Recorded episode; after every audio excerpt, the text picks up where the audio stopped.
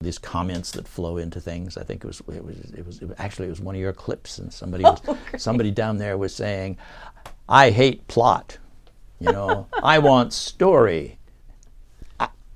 And that poor person obviously is not educated about these things because plot and story are the same bloody thing. They are. You, a story is plot. Plot is story.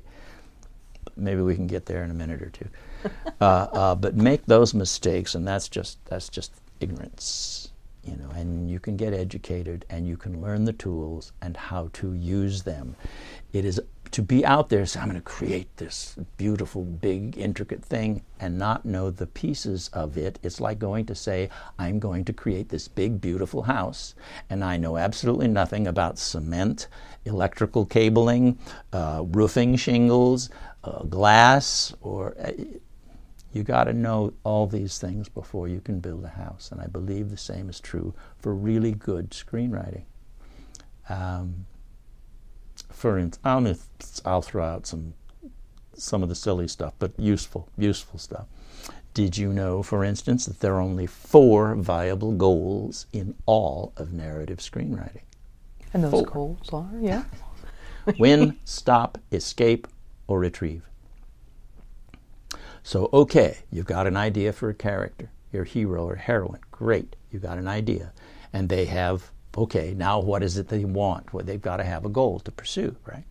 Well, it has to fall into the category of win, stop, escape, or retrieve.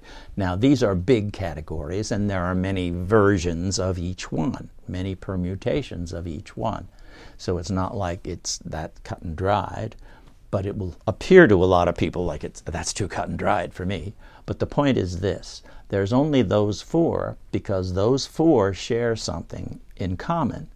They all provide a visible, physical, three dimensional goal for a motion picture that will result in a physical uh, uh, climax and obligatory scene. It precludes the use of internal goals. And that's one of the things people have to get over. An internal goal that's great and it is separate from what drives the movie. You need a physical, visible goal. Each one of those four goals has a finish line, a visible finish line. And a goal like, well, they want to feel better about themselves. That doesn't work on film. It just doesn't work. Uh, and that there are only four emotions mad, sad, glad, and scared. You haven't heard that one? No.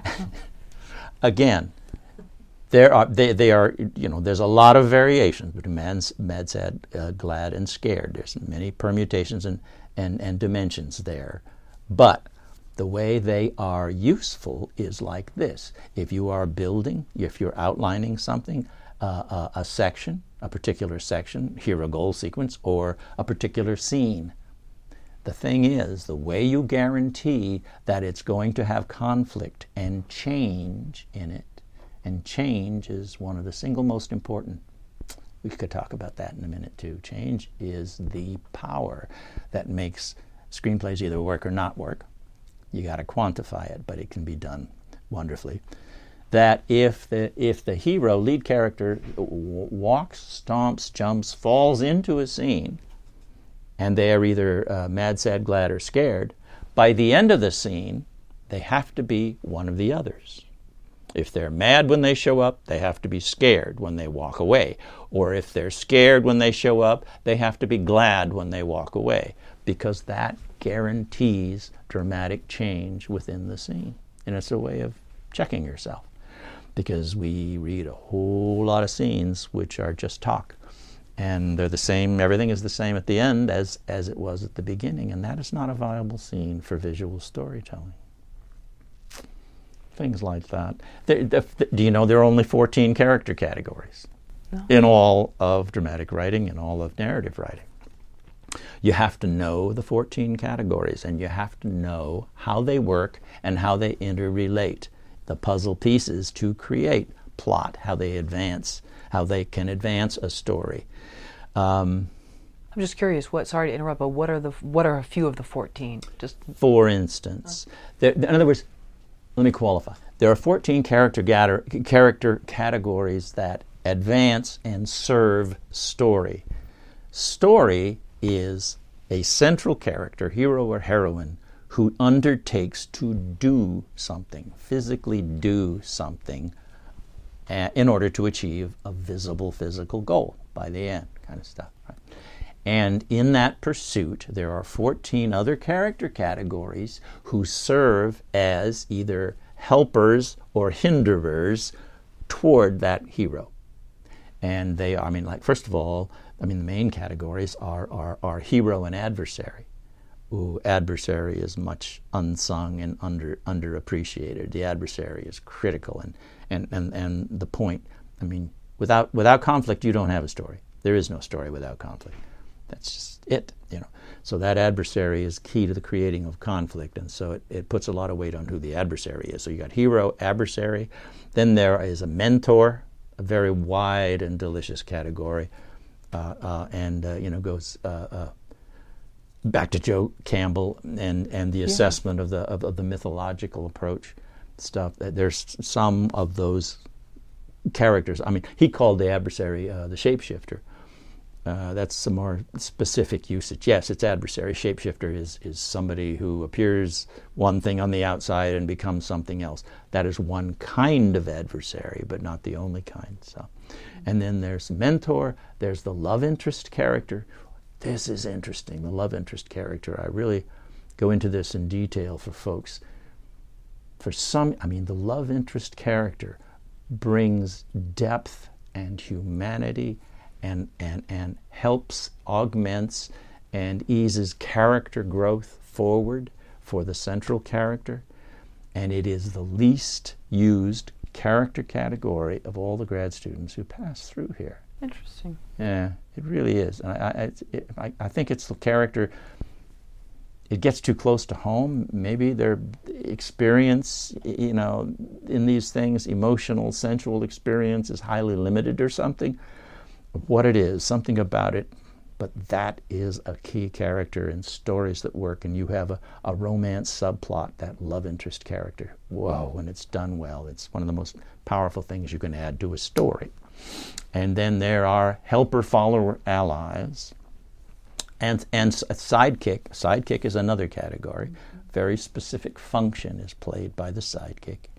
Um, and, and others. There is the uh, adversary agent. See, there is one adversary. Adversary can only be one, one person, human being, or a personified thing, a monster that behaves like a human being and thinks like a human being, but, but one thing, one human being but they can also have all kinds of adversary agents running around doing the bidding of the adversary.